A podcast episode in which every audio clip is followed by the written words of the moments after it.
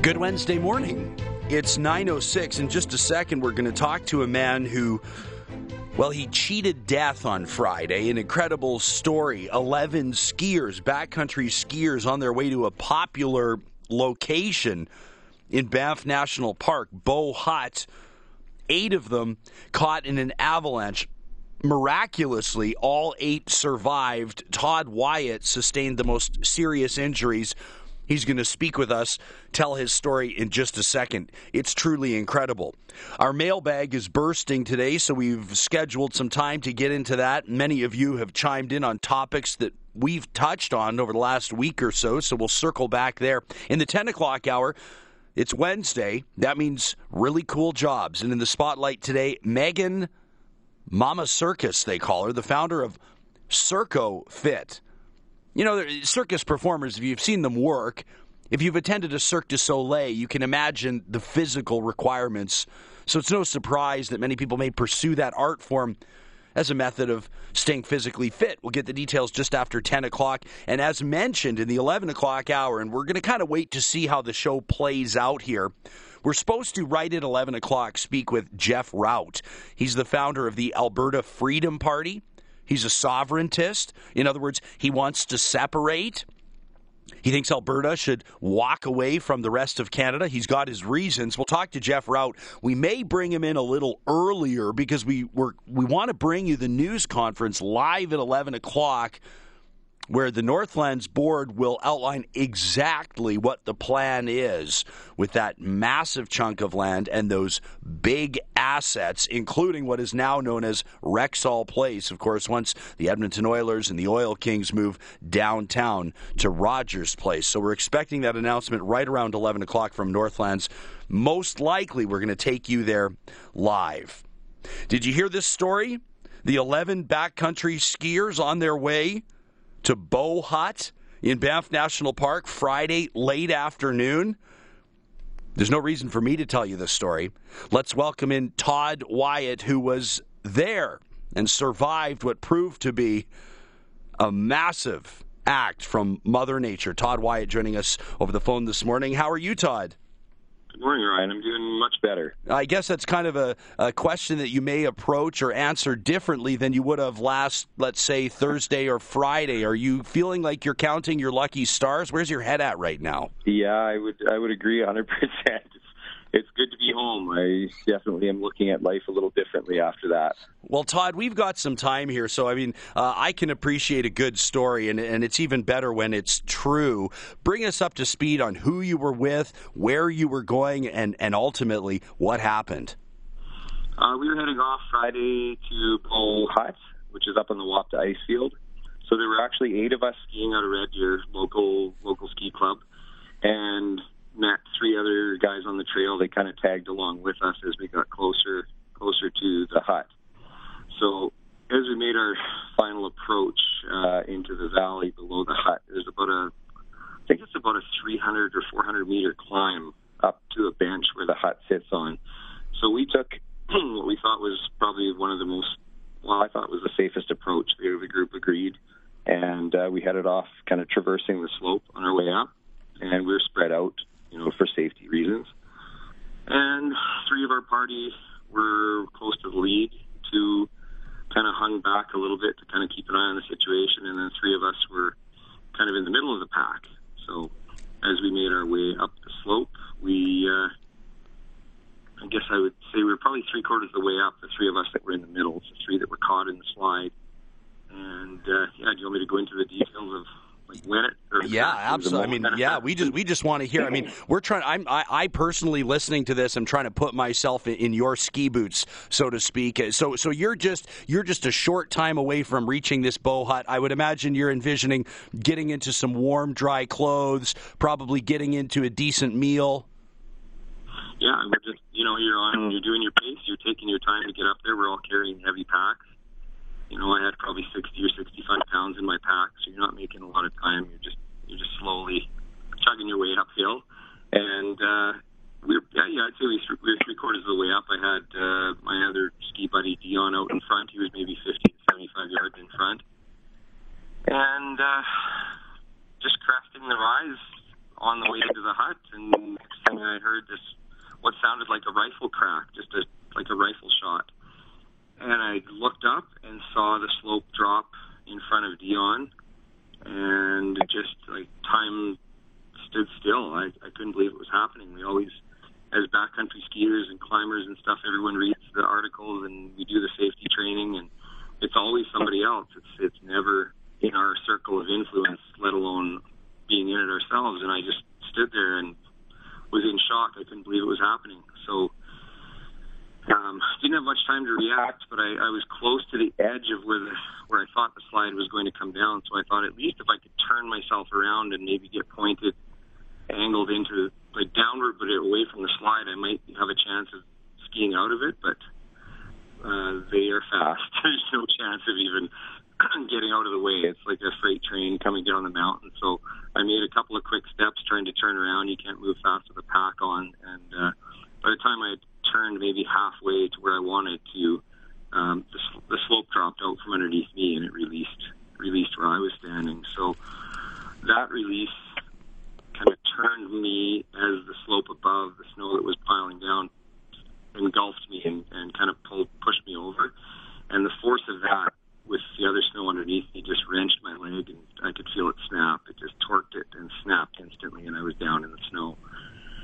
And uh, obviously yelled out in pain and that wasn't the best move because I had snow crammed down my throat into my mouth instantly. So coughed and spit that out to be able to breathe again and and the ride started. So, you know, no control, just you know, everyone says swim or do move your arms or legs. There's no, you don't even have time. There's no way. The force of the of the snow is just too much to be able to do anything. So, went for a ride and and just tried to keep.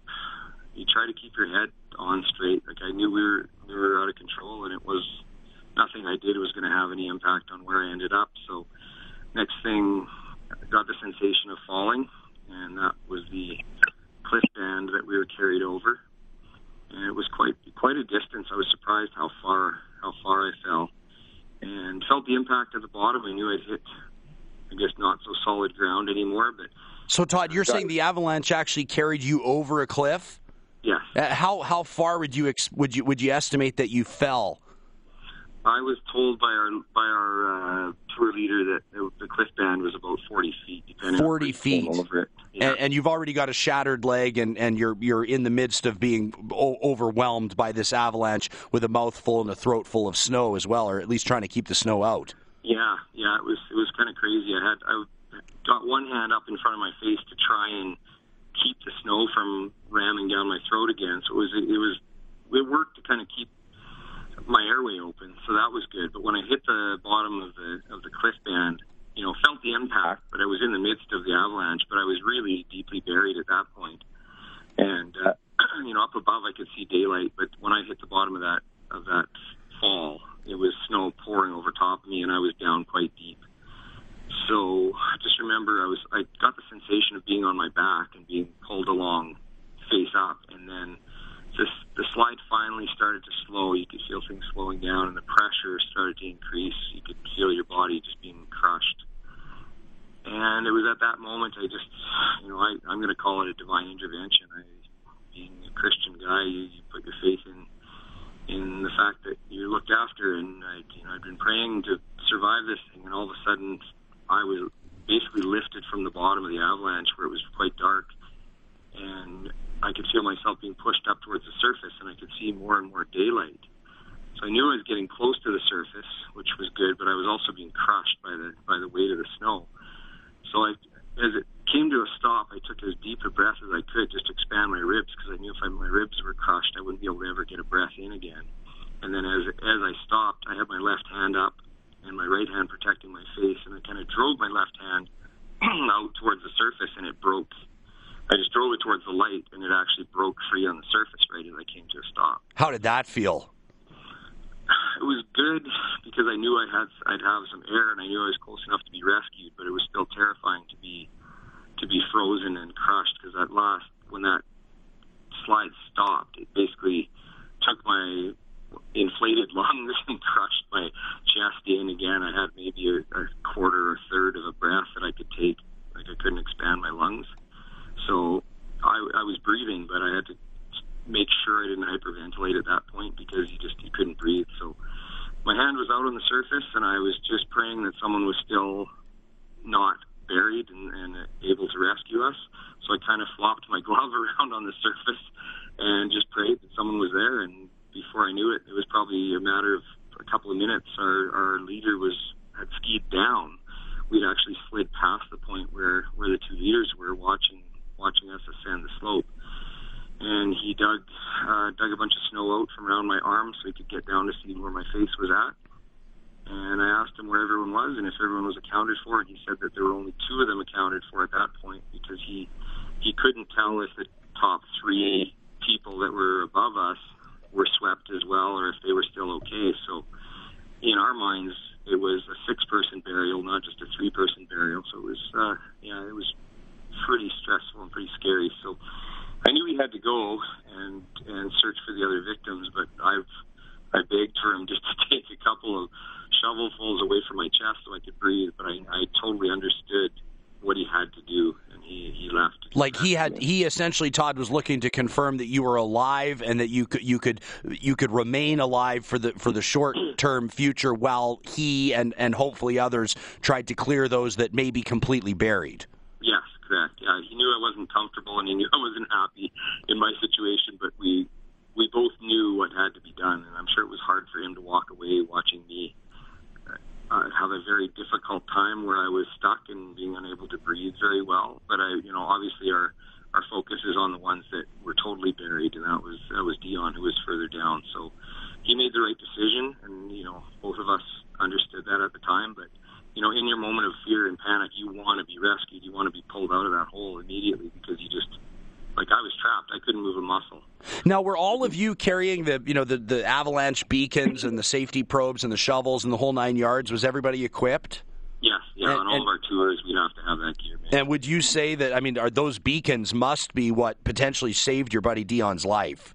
Oh, for sure. Yeah, yeah. It turns out that uh, the he he was located with a beacon search within minutes of burial, and as our tour leader went down, uh, the probes were already out and he picked up a probe and immediately started on the on the find search. So they, the second time the probe went in the snow, they they found him, they hit him, and immediately began excavating. And I think at that point, I'm not sure if someone else was further downslope, but they had uh, dug out the other victim who was partially buried.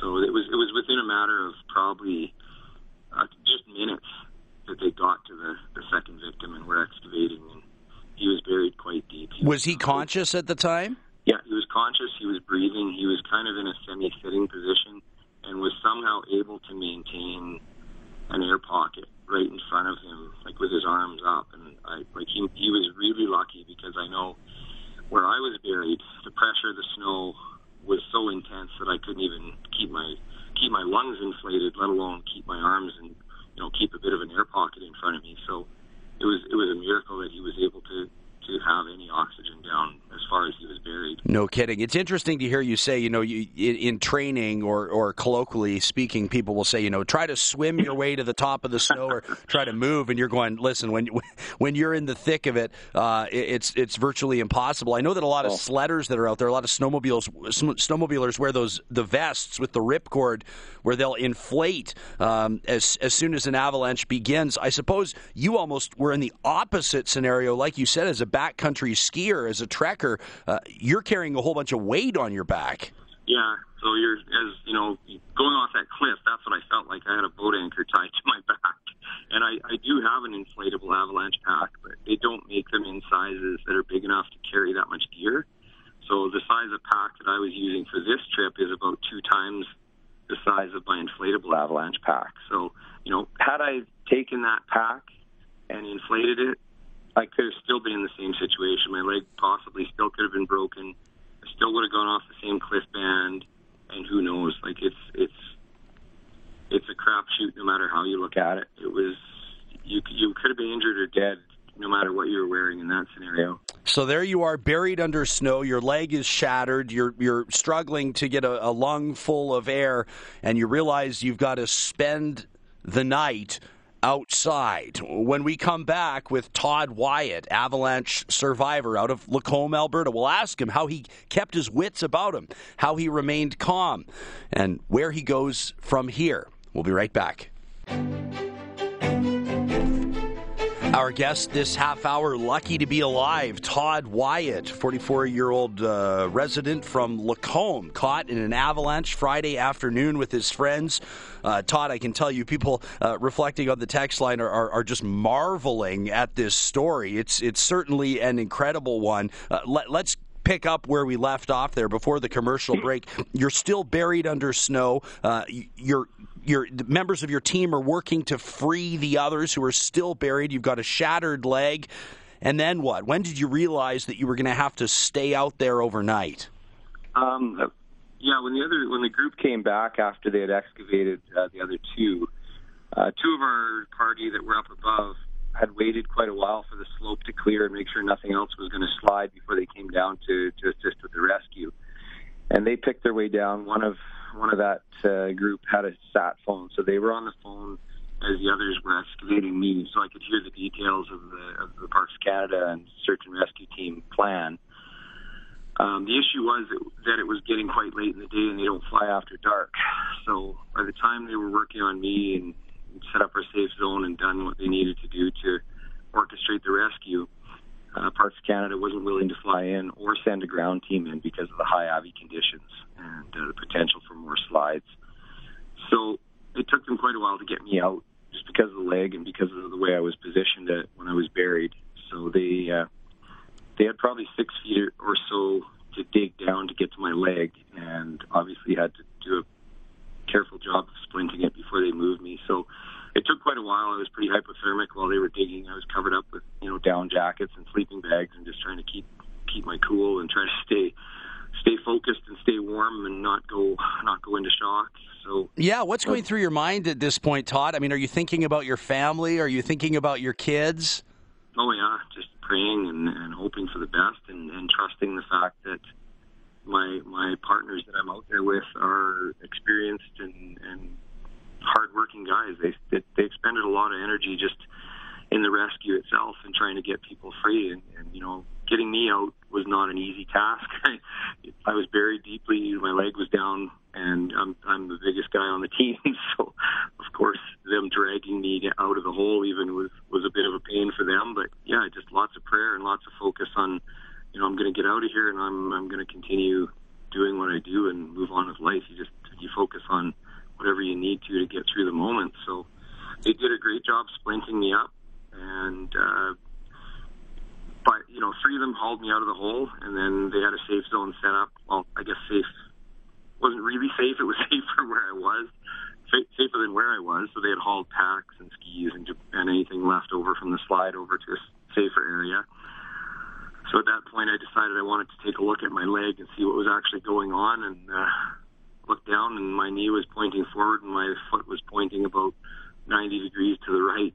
So it was it was apparent at that point that yeah, my I knew what was going on, but I had to confirm it. So I decided didn't want to look at that anymore, and I just put my focus on crawling through the debris field and uh, getting to that that hole that they had dug so we could hunker down for the night. That was a bit of a bit of an ordeal crawling across, but uh, Tom had his headlamp on and he kind of guided me across the debris field and uh, made my way there. Incredible. So we'll fast forward through to the to the weekend. Have you did you have surgery on your leg? I assume.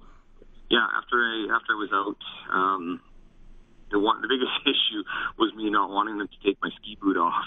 So we uh, the ambulance drivers were adamant that they were going to take my ski boot off, and I was adamant that they were not going to take it off. So waited till I got to the hospital. They were waiting for us because they, they had been told we were coming in the night before. But um, yeah, got to the hospital. Were nice enough to knock me out with a combination of different uh, narcotics, so I didn't feel anything when they pulled the ski boot off, and that was that was the start of my night in the hospital of X-rays and surgery and resetting the the uh, dislocated ankle. But hmm. that, that was the worst part was the night, like the night that we spent out there, because I had no way to stay warm. You know, we we did our best. We all had good gear. We all had sleeping bags. We all have down jackets, but the inability to be able to get up and move made it pretty tough to stay warm. And you know, I thank my team for that because without them, you know, I had two sleeping bags on. I was wrapped up. I was looked after as best You must have an incredible bond with those team members now, even stronger than before. Todd, would you change anything in retrospect, and can you see yourself heading back out to ski in the backcountry again? Yeah, I, I would say, you know, once a skier, always a skier. I, I think it maybe has changed my perspective on maybe the type of trips that I would go on depending on the conditions. You know, a lot of the stuff that we do, we're a pretty low risk group overall and uh, we don't ski into a lot of intense, really risky territory to begin with. So I don't think those trips will change for me. You know, maybe these higher elevation, higher angle, higher risk slopes, I might rethink things. You know, the the avalanche conditions on this past weekend were in the middle of the of the rating scale. You know, was there still a risk of avalanche? Yes, but there's a risk every time you go out. So I guess you know to mitigate that risk, you just have to decide what your comfort zone is, and maybe maybe for me after this trip, and maybe for others on the team, we uh, maybe we dial things down even further. Well, Todd, I mean, it's it's just a remarkable story. We're obviously, to say the very least, so thankful that every member of your team survived this, and uh, we really appreciate appreciate you taking the time to to talk to us about your experience today, and, and wish you all the best in your recovery. Oh, thank you, Ryan. I appreciate being here. That's Todd Wyatt, the 44 year old 44 year old out of Lacombe, Alberta, uh, one of 11 in a backcountry ski group. Eight of them trapped in an avalanche. All of them, as you heard, surviving. It's an incredible story. It's a story that's forefront in our minds. As we know, not everyone is that lucky, and we've been reminded of that even this winter, just a short time ago, with other residents across the province of Alberta. The more we know, the better, we say, and our thanks to Todd Wyatt for that. Here's the news. It's kind of an interesting mashup, Gina. I like that. Just switch it. Yeah, we can do that. We could do we could do audience fueled music mashups to no. Be careful what we ask for, I guess, right? Yeah. Uh, our thanks to Todd Wyatt, who survived that avalanche in Banff National Park on Friday, for talking to us. What an incredible story. Uh, Sean on the text line says, I'm glad to be hearing from him instead of about him. Isn't that the truth? Fred says, if there was a high risk of avalanche and Parks Canada wouldn't head in to rescue you, what were you guys doing in there? Well, Fred, keep in mind, it's the. Uh, you know, the, they don't fly at night. They're not bringing rescue choppers in at night. So these guys were trapped. And second of all, yeah, you're right. The snow was unsettled following that avalanche, which, by the way, so this was a size two avalanche. It also triggered a second avalanche on an adjacent slope, a size, what did they say, 1.5, 1.5. This is a hell of a thing to survive, but it sounds like and this is uh, from Todd Wyatt directly, that they were well equipped and well trained.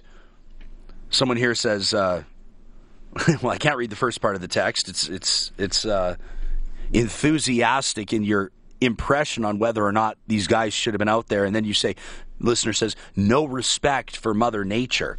See, I don't think that's a fair thing to take out of this. If anything, people that are out backcountry skiing have probably an immense amount of respect for Mother Nature. You know, they're out there to be one with the mountains. They're out there uh, heading out to this beautiful Bow Hut, which is well known. It's maintained by the Alpine Club of Canada. This is a well traveled backcountry ski route, about eight kilometers. And it, but it brings up the question. I mean, this is still, of course, forefront in our memory. It was just a, a short time ago. It was it was just the end of January. You remember that five snowmobilers died near McBride, BC. Sledders out of Alberta, John Garley out of Stony Plain, and, and Todd Chisholm out of St. Albert, and Ricky Robinson out of Spruce Grove, and Tony Greenwood out of Grande Prairie County, and Vincent Loewen out of Vegreville. We don't forget those names, and there have been those that have perished before them. Same story out of McBride. Everybody says these guys weren't high marking, they weren't riding irresponsibly. They were just passionate about the sport of sledding and they were doing what they loved. At that time, I remember following the McBride slide. You may remember we talked to an avalanche expert, a training expert, Lori Zacaruk from Zach's Tracks, because we wanted to address the story, but we thought it was too soon to have the conversation. Do you allow the presence of danger or the threat of something to stop you from pursuing something you love.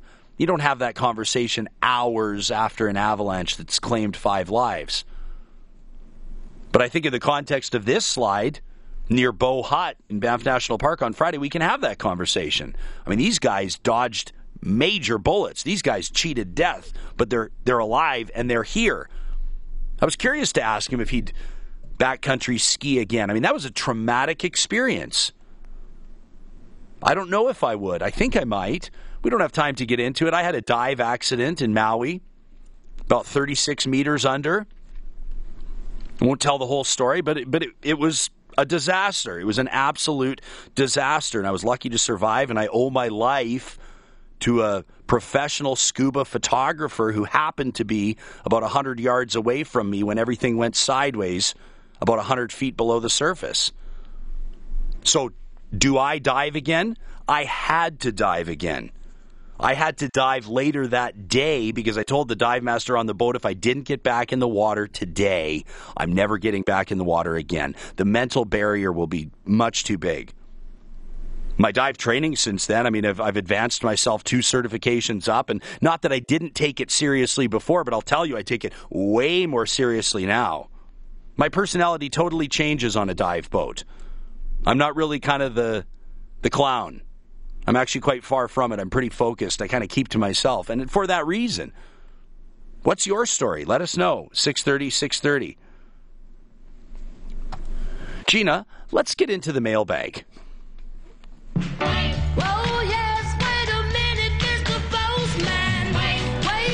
We've received feedback via the email link. Just check out shows at 630ched.com. We hang on to as many as we can. You remember a while ago we were talking about pregnancies and provincial politics. How do you feel about MLAs, specifically cabinet ministers, taking leave or growing their families while they're on the job? Lynette sent us an email, says, I'm a feminist and, and I've had to make compromises to stay at home for maternity and, and look after my kids. I put my career on hold and I had to start from the bottom when I returned to the workforce. To allow an elected MLA maternity leave will knock back the progress women have striven for since the 60s. It worries me that this will move voters to discount voting for women as MLAs in future. Generally, the consensus could be we typically allow so many women into government and they want everything their way. Lynette says this is too radical a change. When I vote for an MLA, I vote for that person to represent me continuously for that specific term. This is not a good day for women. That was Lynette's take on it. You can let me know what you think about that. We had a spirited conversation. People feel drastically different. There's, this is one of those topics where there's a spectrum. It's it's neither option a or B. Many of you saying, well, okay, for example, I want to encourage more women to pursue political careers. I understand we need our elected representatives, most specifically our cabinet ministers, in office, especially when the ledge is in session. But at the same time, we've got to be reasonable. And if people want to have a family, we can't suggest that they should resign, conduct a by election at the taxpayer's expense. Others of you said that's exactly what we should do. We can let you know, by the way, that Stephanie McLean, the MLA out of Calgary, gave birth to a healthy baby boy, Patrick, on Friday. By all accounts, Patrick's a healthy young lad. Stephanie and her husband, Shane, the proud parents. Congratulations to them. Lorraine sent me an email following our conversation with Degas Sikorsky on Tuesday. You remember him, the Edmonton man that received that nasty Valentine's Day card with a homophobic slur on it from his workplace in North Edmonton? Lorraine says, as I listened to this interview about the young man getting that hate fueled Valentine card due to his sexual orientation, I wonder also more seriously about the person who gave him this message, whether it be a manager or whomever it is. Since they're working in a customer driven place, this manager's attitude would certainly become apparent in the sales area. Hatred at any level perks its ugly head in many different ways. I wonder if customers in general are driven away due to his or her inept ability to experience unconditional love. Lorraine says, I hope this experience will grant young Degas courage to confront people in future. Also received an interesting email from Gary Zeman, a regular listener to the show. Gary touching on what we tackled yesterday with Sheila Gunn Reid from Rebel Media and Dave Cournoyer and Tristin Hopper from the National Post and you who commented on who should be given access to government lockups, to closed news conferences and briefings. You've no doubt heard, if not on this show, somewhere else, that the rebel media has been ousted. They've been blacklisted from the legislature.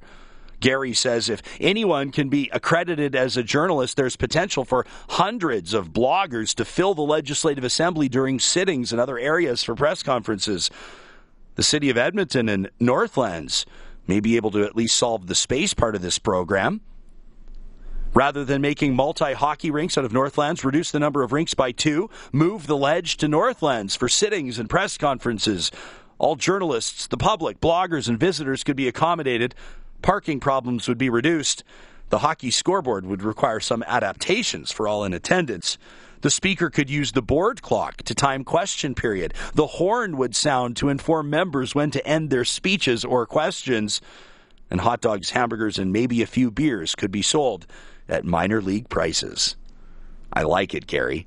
Keep in mind, we'll bring you the news conference with Northland CEO Tim Reid and Mayor Don Iveson right around 11 o'clock today. We'll learn more about what the city and Northland's plan is with that facility and the surrounding area moving forward. We'll get back into the mailbag right after this.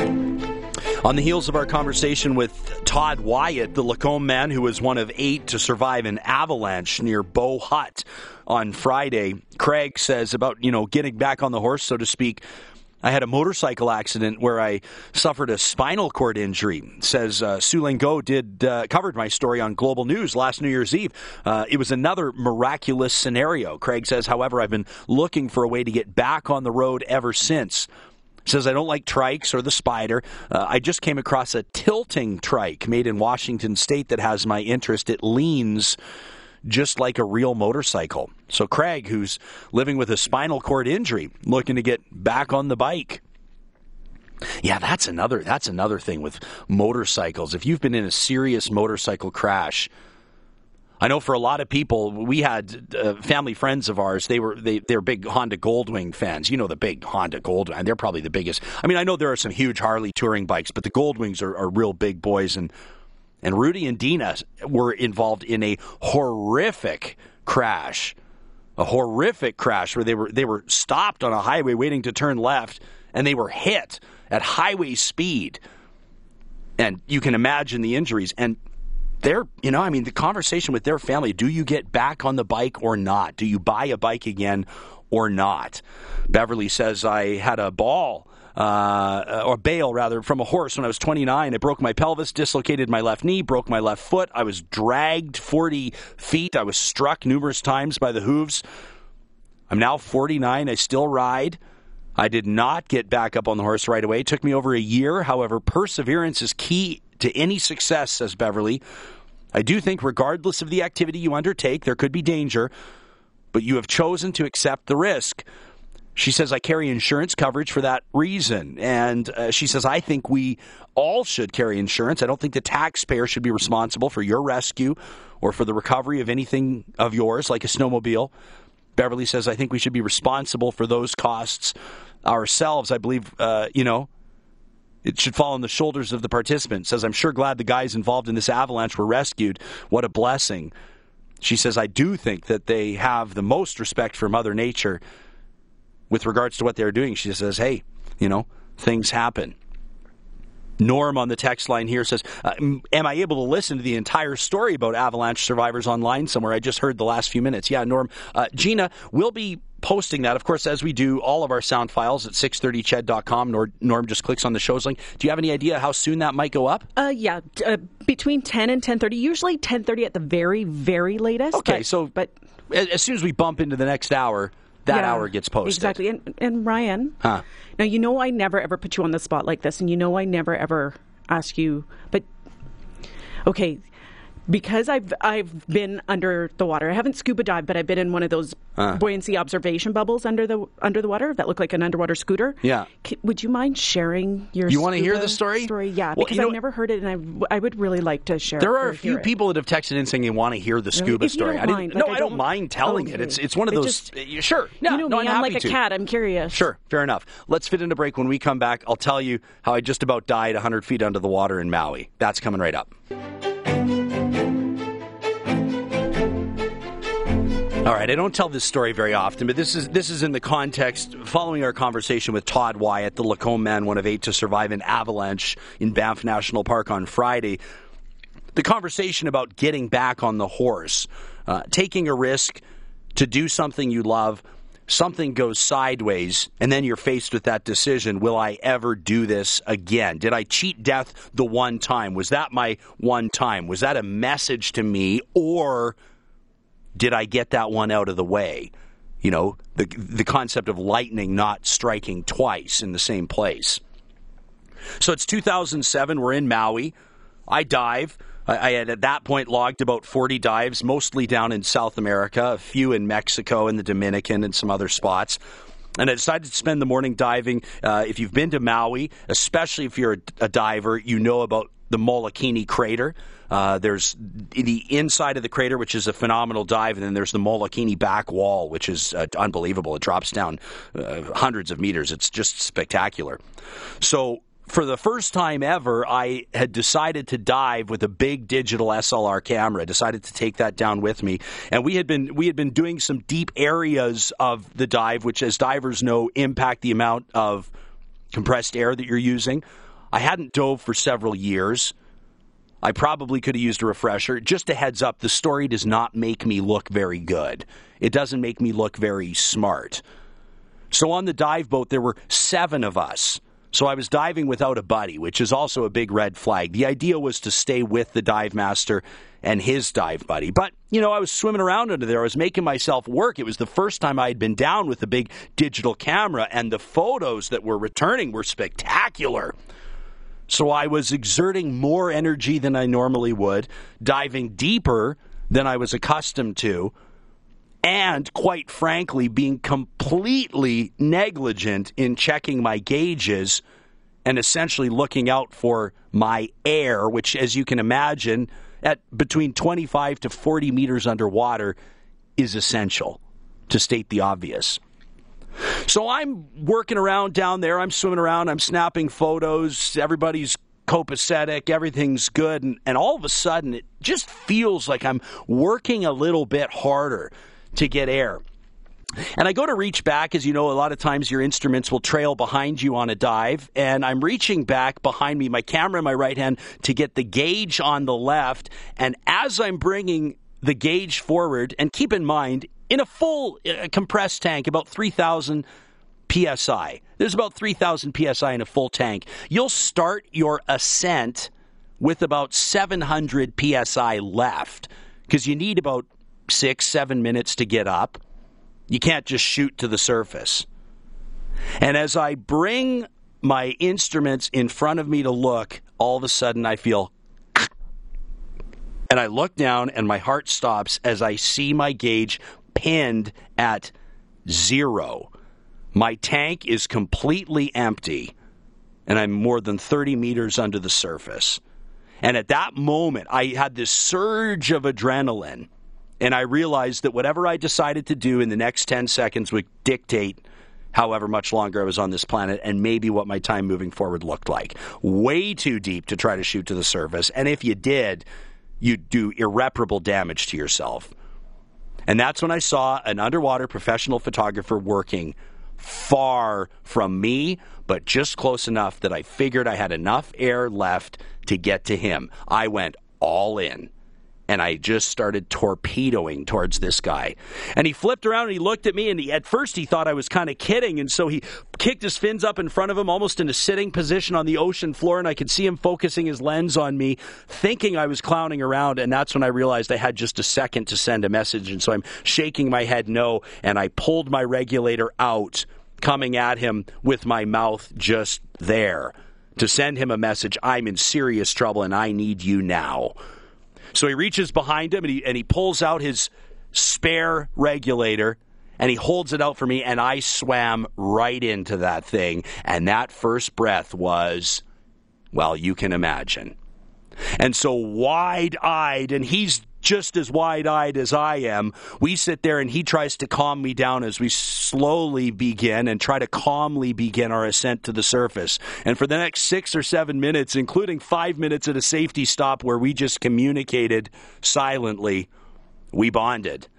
And we reached the surface, and that's when this guy got a little emotional. Into the dive boat, to have some alone time. Obviously, had to debrief. There's obviously a lot more to this story. The implications were serious.